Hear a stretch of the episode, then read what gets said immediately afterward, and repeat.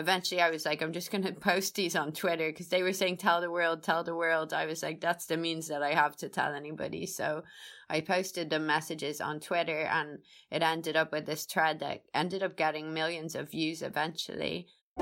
Justice plays an important role.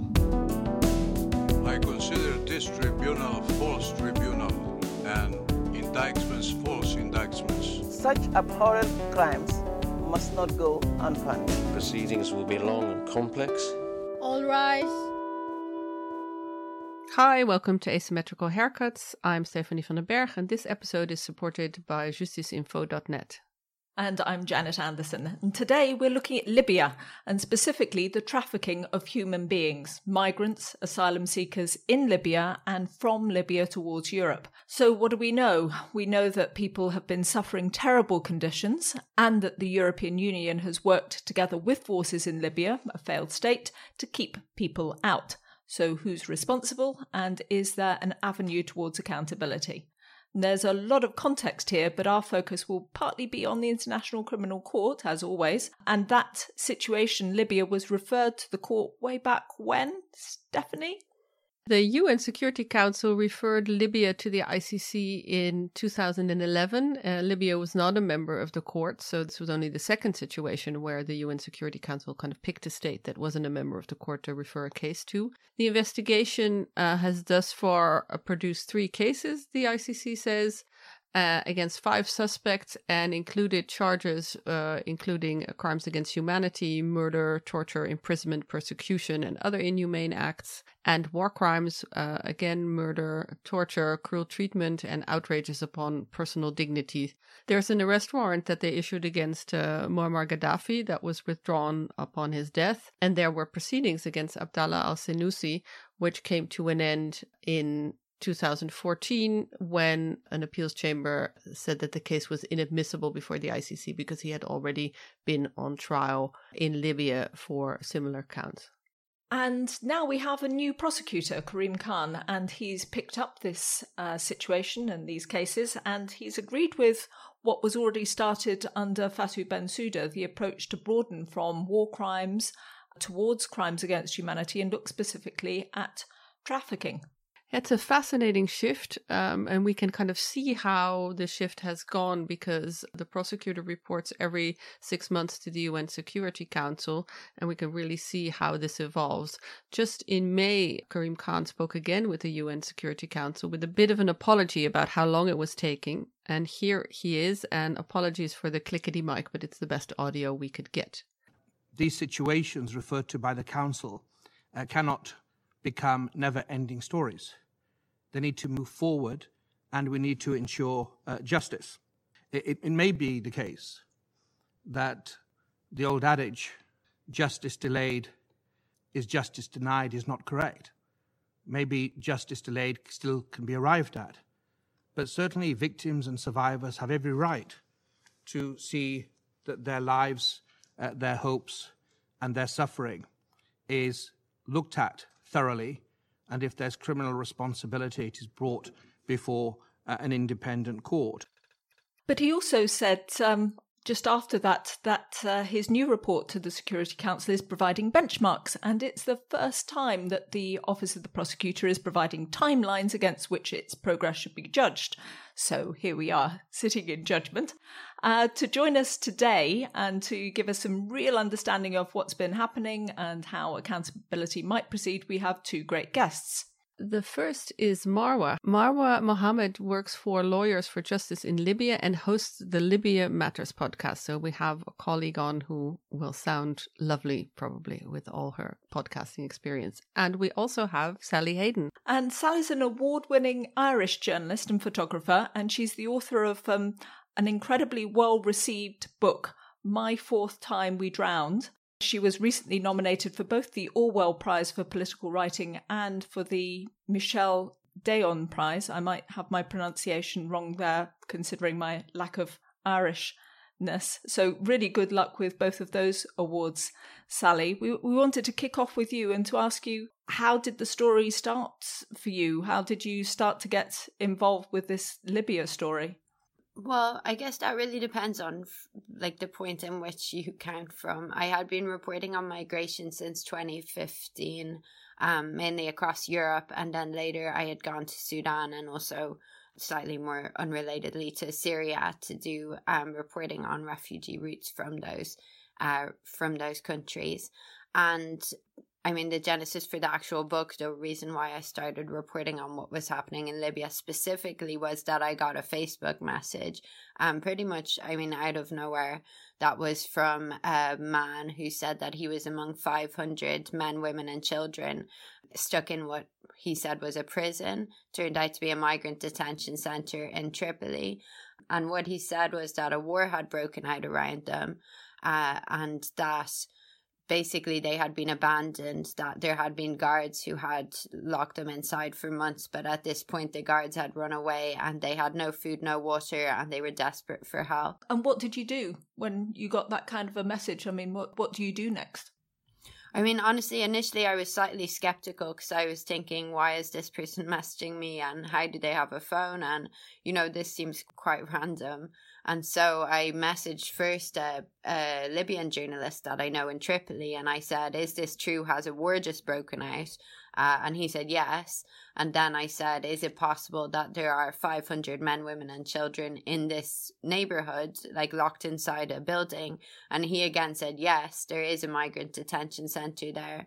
And so at that point, I started taking it very seriously. Um, this was way back in 2018, in August 2018, when an intermilitia conflict had broken out. And um, I then started contacting anyone I could think of, like NGOs, the UN, just saying there seems to be you know, there seem to be people in desperate need of help in this location. Can anyone do anything? Or, you know, also I was still a bit skeptical. I was going, is is this correct? And can anyone do anything? And they were basically responding like, yes, that does seem to be likely, but we can't go there because of the security situation. You know, it's dangerous for our staff. So that was my first understanding of the fact that there were people just being abandoned, you know, they're they're just left to try and survive themselves but that there wasn't you know there it's it's not a functional system like there's not it it's constantly a crisis system for the people who are locked up in these detention centers and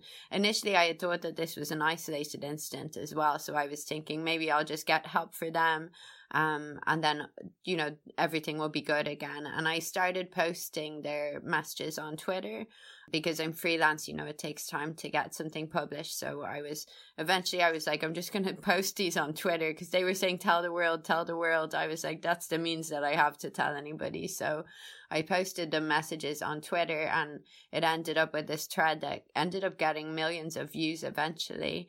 But in response to that, I basically started getting contacted by more people that were working in Libya in terms of the humanitarian response, but also by more refugees in more detention centers who also said that they were in the middle of a war zone, that they had no food, no water, you know, that they needed help. And I ended up with contacts, I think, in nine uh, so-called official, you know, government-associated detention centers who were basically in direct communication with me about what was happening inside of them. And so we're talking about these people in the government detention centers or government affiliated detention centers. What kind of people end up in those centers in, in Libya?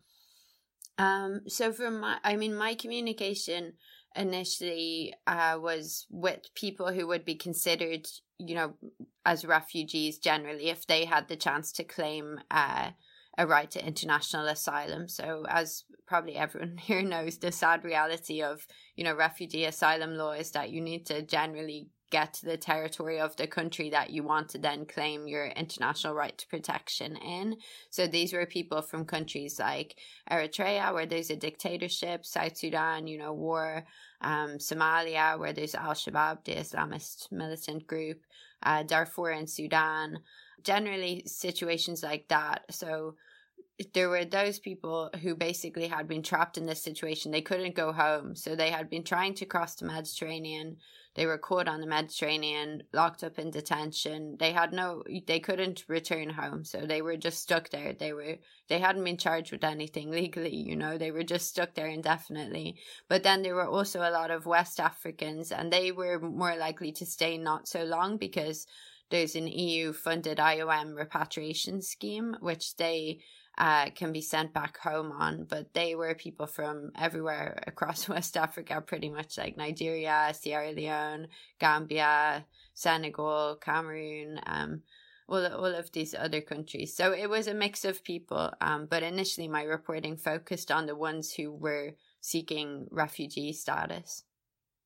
You've described these uh, conditions uh, that people were in a bit, saying that they didn't have food and water and so on. But I mean, they'd already been through hell, I assume, to get there to start with, and maybe had already had a load of money taken off them by traffickers and and and, and so on. What was happening to them in in these places? I mean, are they being held for ransom essentially?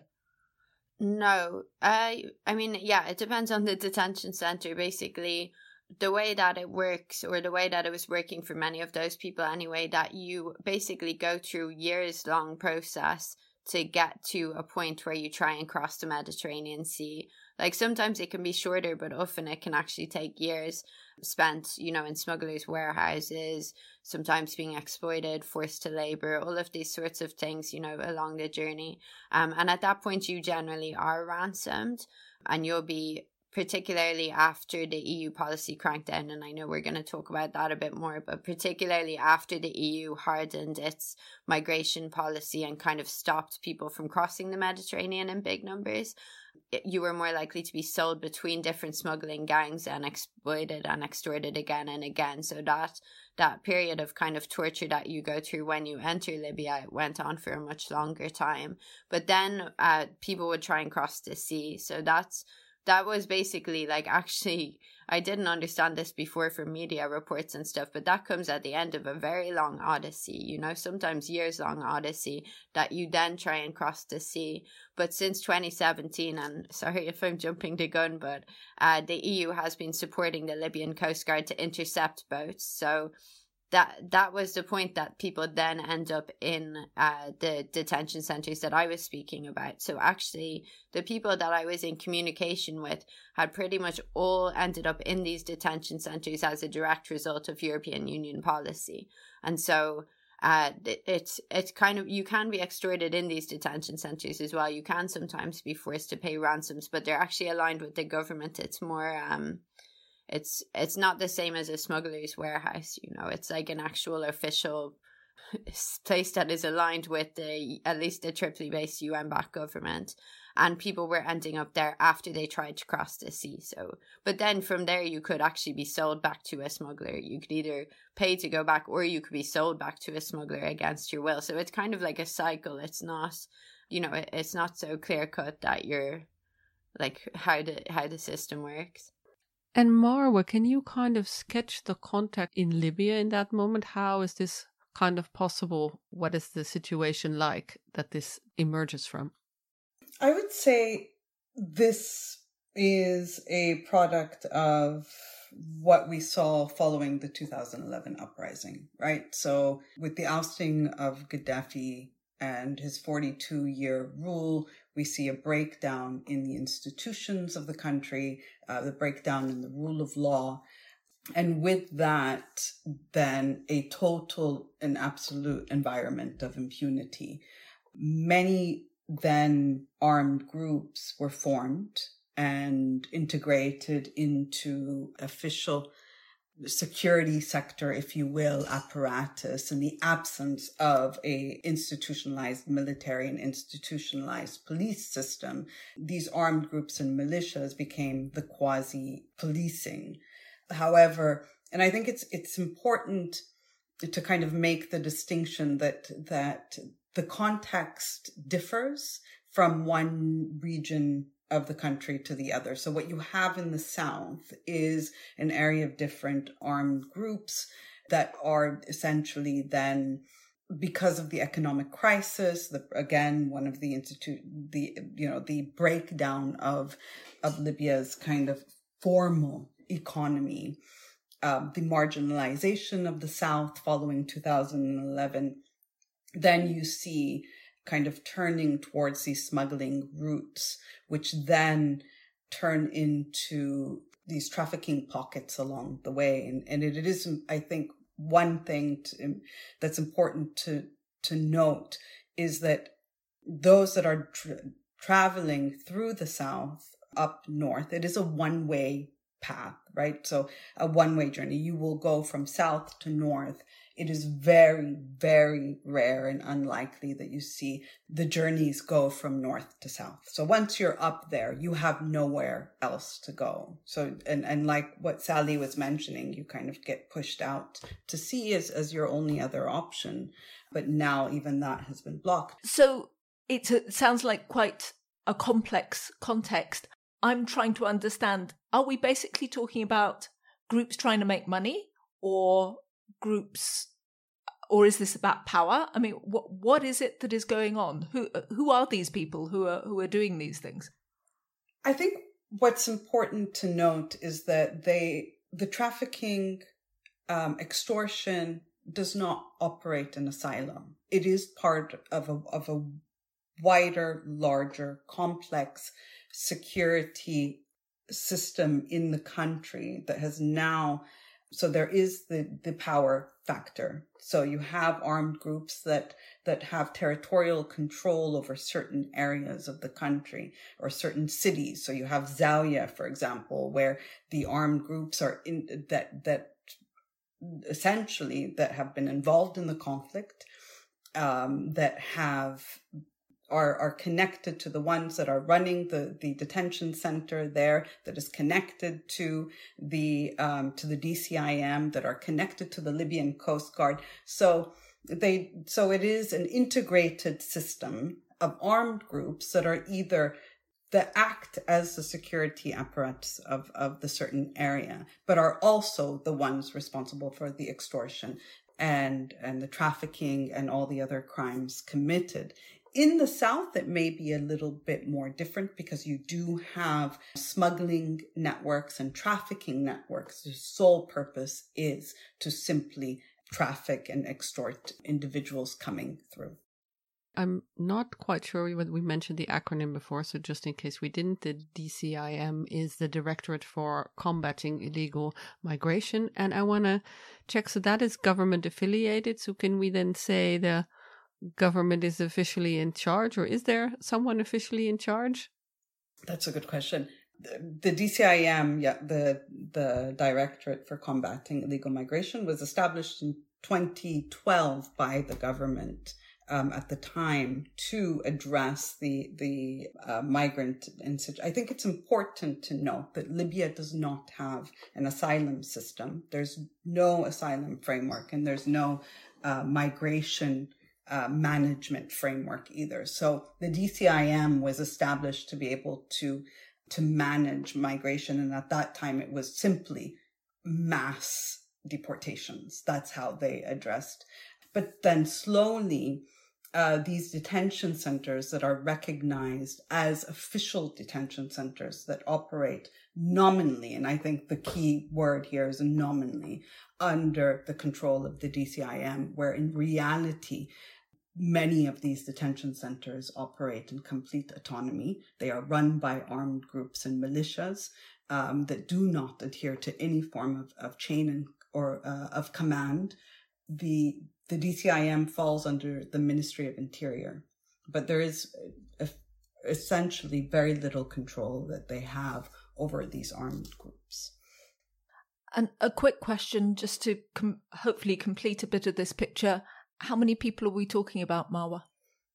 I would say at this given time and and the numbers fluctuate and i think that that's really important because it, it, the numbers in detention do not give you the picture of what's happening. Today they're saying that there's maybe 2000 to 3000 individuals inside of the detention centers. This is not a reflection of our reality. Number 1 um, now that the summer season is upon us, we'll see larger uh, numbers attempting to uh, to depart, and and then we'll see an increase now with the system of, of interceptions that are that has been established since 2017 by the Libyan Coast Guard, funded by the EU. With this system of interceptions, we'll probably see an an increased number. But at some point in time, I would say, you know, even in, in 2017, for example, there was over 20,000 inside of these detention centers because of the conflict that erupted in Sabratha. So that's where I mean the numbers really, but usually it will range from 2,000 to 7,000 um, in different centers. But what is, I think, one of the most problematic to this is that the numbers are un- unaccounted for. So the numbers that are intercepted and disembarked in Libya are not the numbers that will end up in detention centers. A lot of them go missing. So I would say that we should be a bit cautious by looking at the numbers in detention as the final number. It doesn't capture the full story. And Sally, can you talk us through a bit of the conditions inside these detention centers? It would seem from what Marwa said that they are probably often overcrowded. What are some of the other things that that uh, that you've uh, been told or have possibly seen? Yeah, sure. I mean, I write in my book that every every different detention center had its own particular definition of hell, and I think that there are many of the same things going on in in a lot of them, like you know, starvation, um, medical neglect, in in some cases, um, you know, rape, violence, torture, uh, different types of abuse, and then in certain ones there are other things or kind of more pronounced versions of those things. And the book i mean it covers a period generally between 2018 and 2020 but to my knowledge, the situation hasn't changed. The only thing is that sometimes detention centres will close and then other ones will open. So if there's been a big scandal or if there's been something has happened, that means that maybe it becomes not affiliated with the government for a while or it might close, but then it opens again, you know. So in the in the book I recount in one, for example, Zintan, uh, one person was dying every two weeks of medical neglect, starvation and tuberculosis, which is kind of associated. And then uh, that was like a very famous one because there was a direct bombing on top of one of the um, one of the halls that was housing refugees and migrants. But actually, they had been calling for help for a long time before that because they were being used to move around weapons. They were being forced, in some cases, even to fight in the conflict or to help uh, fighters in the conflict. And they were worried that they were being used as human shields by being housed directly beside weapons stores.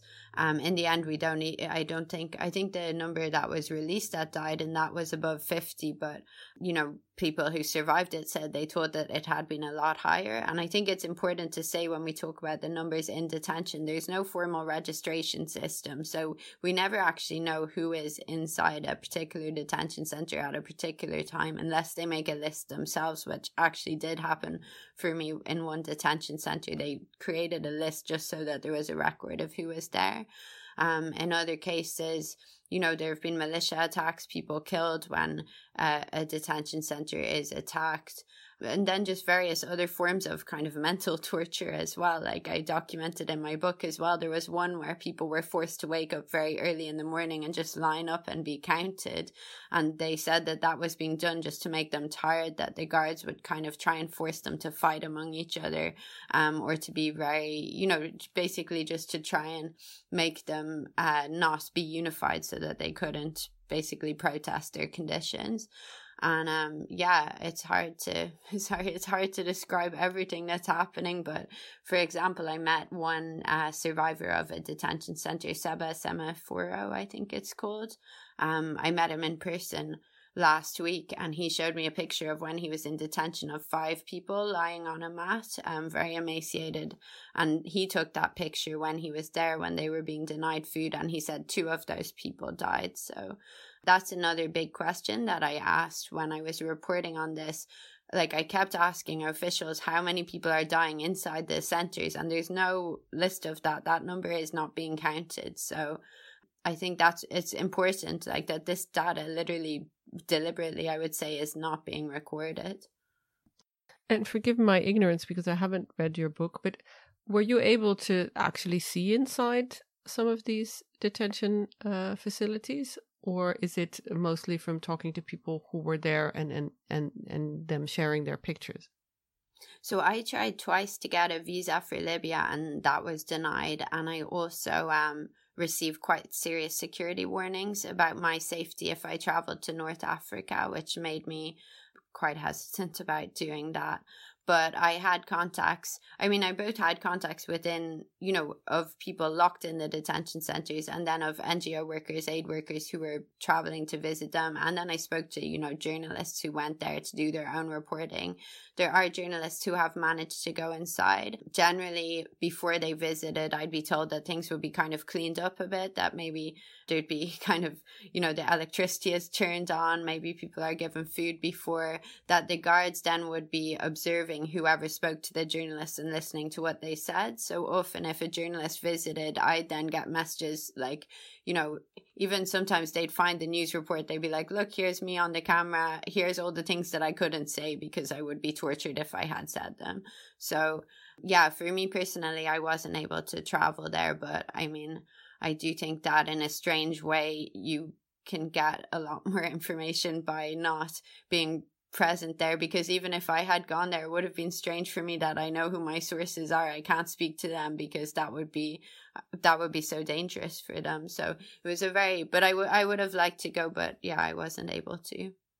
Marwa, your organization has sent some details, what they call an Article 15, where you gather up stuff and make an argument to the ICC about crimes against humanity. Maybe you can give us a, a summary of what it is that you're you're arguing there, and what kind of cases would you like to see the ICC tackle?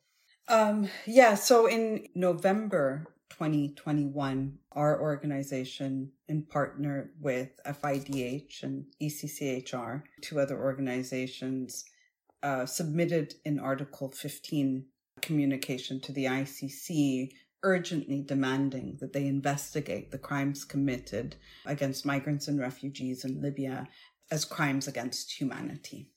Obviously, it's a confidential uh, communication. It was over 250 pages long, where we look at, uh, we interviewed 14 individuals in in depth interviews with their accounts as survivors and we followed a very specific methodology, which is why we, we kind of had uh, 14 individuals. We needed to, number one, make sure that none of them were inside of Libya. That was the first criteria that um, for interviewing them, so as to kind of prevent any form of repercussions for for speaking and so ensuring their safety another part of it is that we needed to make sure that there was a a referral system in place for uh, psychosocial support, support um, after inter- interviewing our individuals, which we knew that in Libya they would not be able to receive. Um, and that they were no longer in, in, in the, the situation of harm. In our findings, we obviously we look at the admissibility and jurisdiction of the court. We extensively look at the connection between, because the uh, the jurisdiction that the ICC has in Libya is through the Security Council resolution in 2011, and so it has to be directly linked to the conflict. So we do a, a we look at the admissibility and jurisdiction directly linking the situation today against migrants and refugees to the conflict um, and look at the contextual elements of the crimes against humanity. Amongst those that we have um, identified and, and presented in our ICC communication is imprisonment, um, deprivation of, of physical liberty, enslavement, murder, torture, rape. We do not in our communication extensively look at war crimes, although we make note. It's, it, it was just a lot to be able to kind of look at both the war crimes, but it does not mean that war crimes have not been committed against migrants and refugees. You're talking about kind of tackling human trafficking as a crime against humanity. Uh, can you also kind of go into the wider implications of that? Can it set precedent for similar cases at the ICC? Well, we're hoping that it would. But I think essentially, and, and so there has been, and you make note of Khan's speech in, in May and earlier in November, and there has now been a direction to to also kind of encourage domestic prosecution of these crimes in, in European courts. While this is great, in many ways of identifying individuals.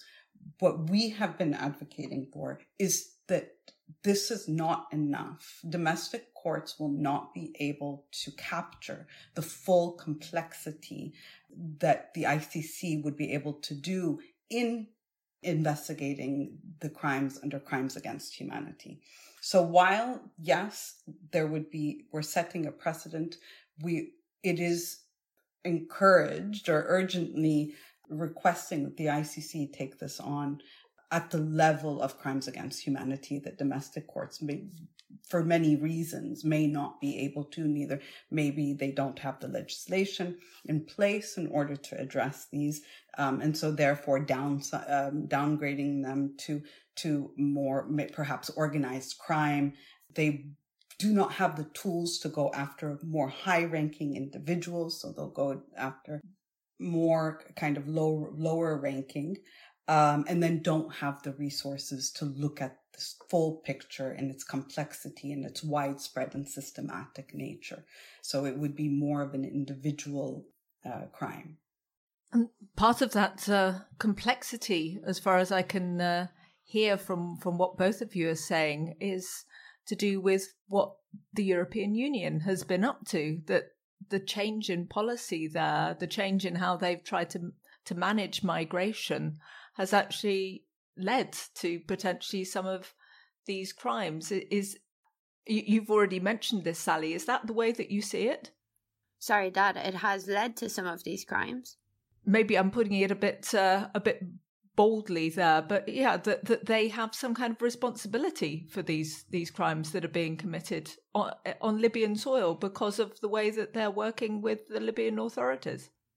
Yeah, I mean, I think the thing is that you have like a lot of desperate people who are desperate to reach safety, right? And so they're always going to try and find a way to travel.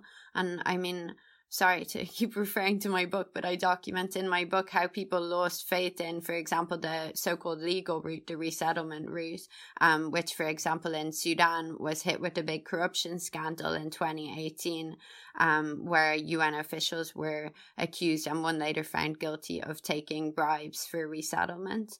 So people you know the the vast majority of people that i interview they don't have faith in any other route to get to a safe place. And so they need to find a safe place. They're fleeing from something very serious. And actually as a refugee you know or as someone who's escaped this sort of situation it can be very expensive to stay still because you're being exploited constantly. For example in sudan uh, refugees face constant harassment from authorities. They're constantly, you know, at risk of being deported or forced to pay bribes or sexually abused or all of this. So they are trying to find a safe place and that's why they end up in Libya. And then what you have is what Mark Mark Micallef, for example, who's a researcher on this, has called called going from monetization of movement to monetization of captivity, and that's been that change happened because of the shift in European Union policy, which has effectively tried to stop people from crossing the Mediterranean Sea. So you end up with people who are trapped in Libya, who are then being exploited again and again and again. And since 2017, uh, more than 92 or 93,000 people have now been intercepted at sea, men, women, and children. I mean, it's not, there's no you know, there's no assessment even of the vulnerabilities of these people. And from, from what I've seen in Libya, everybody's vulnerable. And so they're being forced back into then again these detention centers, which are, you know, places again where they're being exploited and they're being forced back there because of the European Union. And then they're ending up in a cycle where the only way to get out of that situation, unless you wait for like a very limited, again, legal resettlement or evacuation, the only way to get out of that is by coming up with enough money that you can pay the guards who will generally accept it to go back to a smuggler who that may then exploit you, you know, or torture you or whatever, and then send you back to sea again. So you're like trapped in this endless cycle. I think another thing that for me is very important to highlight, you know, there's always this discussion about uh, how terrible trafficking is. And of course, it's terrible, but I do think that that traffic, trafficking and smuggling is used by European politicians to kind of deflect from the actual reality of the fact that people are seeking safety. And what I've seen in my work anyway is that the people who get punished for smuggling or trafficking are actually the most vulnerable people. And I went, I attended the trials of two quite prominent uh, traffickers or smugglers in Libya, Kidane Zekarias Habtemariam and uh, Walid. Uh, he's known as Walid, but his real name is Tewelde Goitom. I went to Addis Ababa and I attended their trials, and I was the only independent observer apart from an Ethiopian journalist who came with me. There was no human rights groups, there were no UN representatives, and there were definitely no embassies. And I contacted the embassies saying, why are they not monitoring this trial? And uh, I would say, as a result of the lack of international attention, one of those men then escaped from prison, basically, allegedly bribed his way out. And he is now on the run again. And he was actually referenced, I think, in the latest ICC update. They were saying that they had given information, or I read this to be him, that they had given information to the Netherlands, who have now named him as one of their most wanted criminals.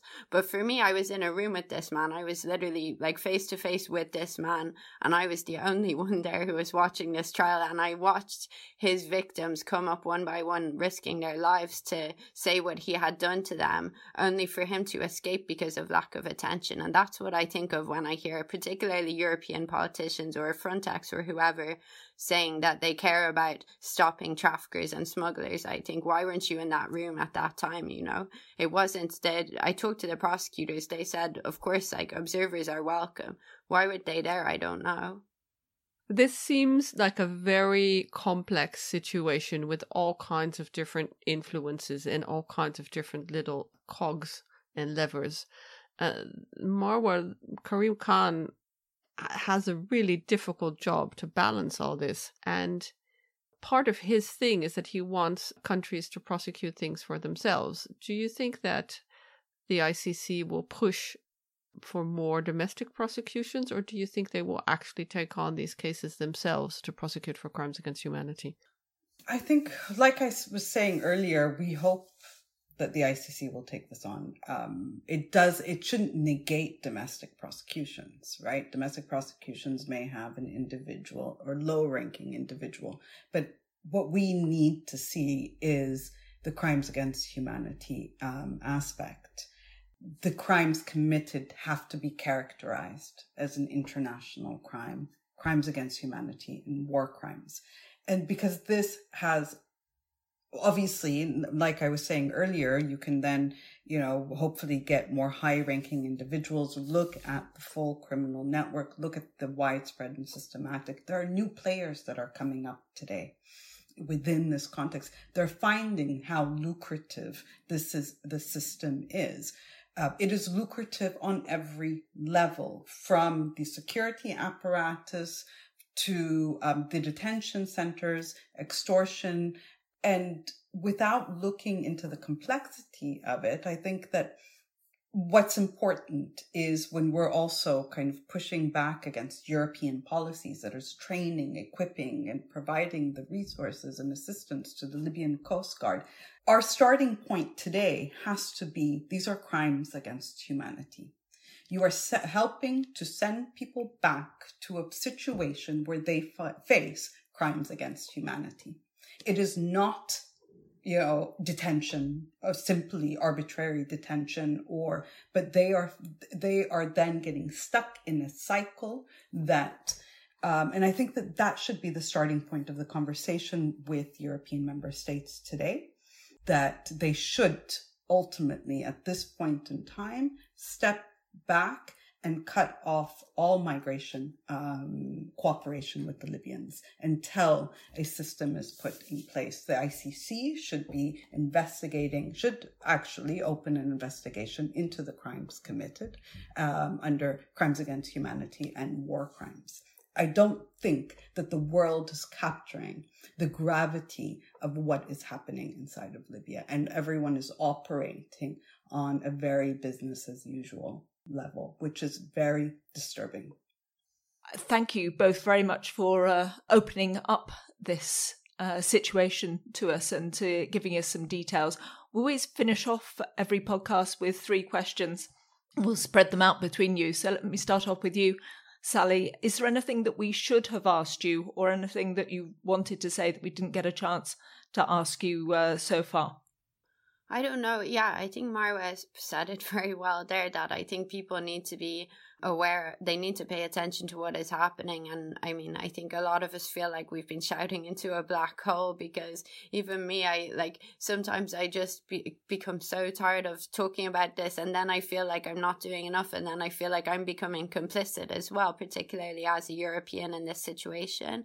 I don't think we mentioned that apart along with uh, supporting the Libyan Coast Guard, the EU is also doing surveillance across the Mediterranean, and so they're flying drones, helicopters, planes to spot refugee boats to give information that then aids with interception. And so, from my perspective, and I mean, this is why I wrote my book from this point. That's the point that that we as Europeans are undeniably ethically culpable as to what then happens to people in the aftermath of that. And I think this is also a broader topic, isn't it? It's about what rich states are doing to fortify their borders now and to keep their own citizens happy, basically. And and some of this money is then propping up it's making life worse for example empowering militias is making life worse for libyans who are also victims in this and that's very important to say the other thing I'd say is that I do actually do a full chapter in, in the book on looking at uh, the legal kind of legal challenges happening. And one of the questions that I was asking is can the European Union be held accountable or can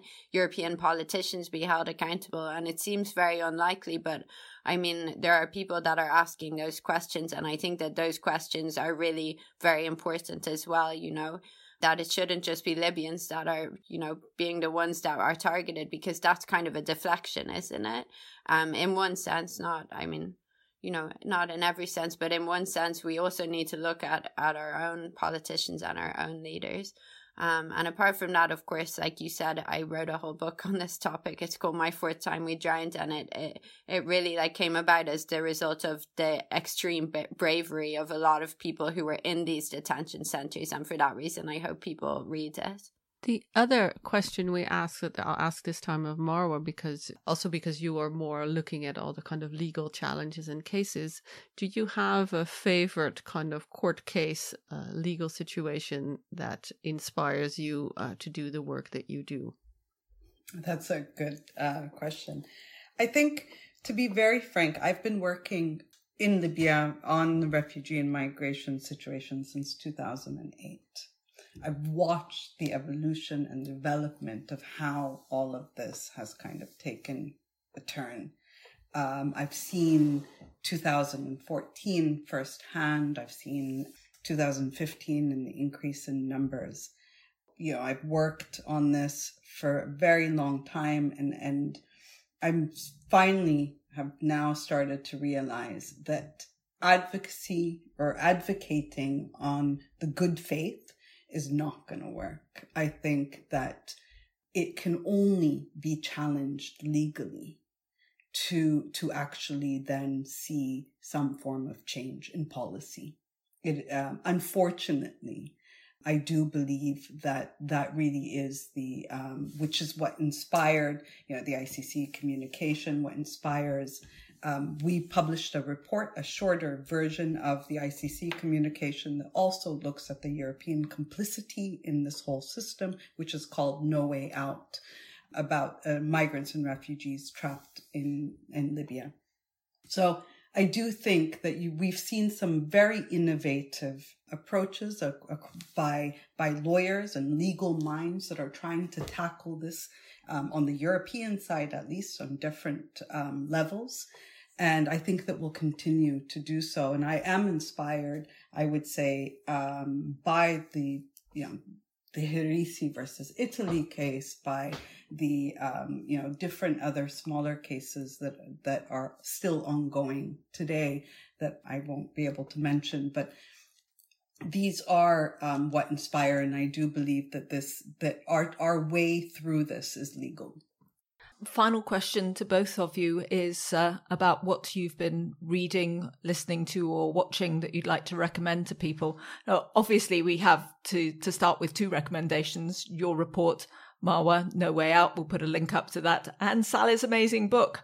Fourth time we drowned. So we'll we'll make sure everybody is very clear that those are our big recommendations. But in the meanwhile, what else should people be reading, listening to, watching, even if it's nothing to do with justice and accountability. Maybe you spend your time on Netflix watching something else completely different. Uh, Sally, what about you first? Oh my god, I feel like, uh, yeah, this is very on the spot.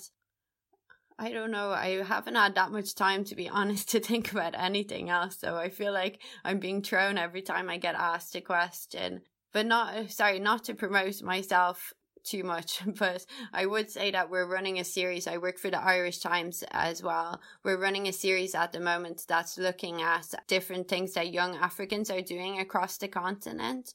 And it's looking at different, like, uh, you know, fashion designing in Ghana or the music industry in Nigeria or, um, you know, we have some stories coming out on Kenya soon, like about a death metal band there and stuff. Um, and I do think that maybe people would be interested in that because, you know, I don't know, for me as well, we're like what what this story that we've been talking about it's so horrific you know and it is people are fleeing horrific things and and it's very important that we highlight that. But for me like working as an africa correspondent it's a huge huge continent and uh, sometimes you know it feels that people might just take one one situation that's happening and feel like that applies to the entire continent and i guess um we wanted to run that series to show like different different the different situations in different countries. So maybe they'd be interested in that. I feel sorry, like I have read and listened to things recently, but I'm just blanking on everything. But I've also been enjoying your podcast, to be honest. I've I've been listening to it the past week, so that's always lovely to hear. Uh, Marwa, do you have any recommendations apart from also apart from your report? We should also recommend your own podcast. Uh, I feel as fellow podcasters, but is there are there things that you listen to for work, or even if you, I don't know. We talked to one journalist a few days ago, and his uh, his go to uh, distraction was skateboarding videos. So we're in for all kinds of recommendations. So I don't know. I kind of feel I'm put on the spot because it, I'm I'm. It's rather boring. It's all things Libya. So Libya matters. Um, definitely, that's what we've been kind of uh, focused on. Our next season is coming out in June, I think. So that I've been consumed by that. But I am reading uh, Feminist City right now, claiming space in a man-made world. So that's kind of my my free time reading when I disconnect. It's either cooking shows or or that. So yeah, where I get to switch off. Thank you. Um, thank you both very much for recommendations, but also, as we said before, for uh, you know, helping us understand more the complexity of Libya and tying it back to uh, maybe something in The Hague, but maybe something a bit further. And again, good luck Sally, and we really hope that uh, you get the further awards. You've already got some, but the further awards you deserve for your amazing book.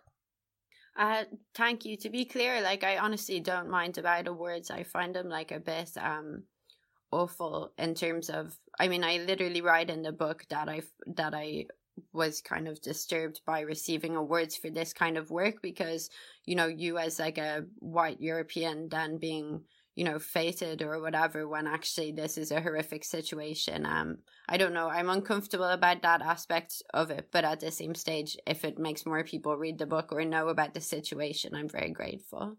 So, and, and I'm grateful to you guys as well for having me. Thank you so much. Well, thanks for coming on. I think, yeah, if it gets more people to read the book, this conversation certainly got me to look on my Kindle and, and get that started. So thank you so much for taking the time out to talk to us. And uh, let's hope that we'll have more to talk about with possible ICC investigation and some progress finally. And then we'll have you back on. Thank you very much. Thank you. Bye. Thank you.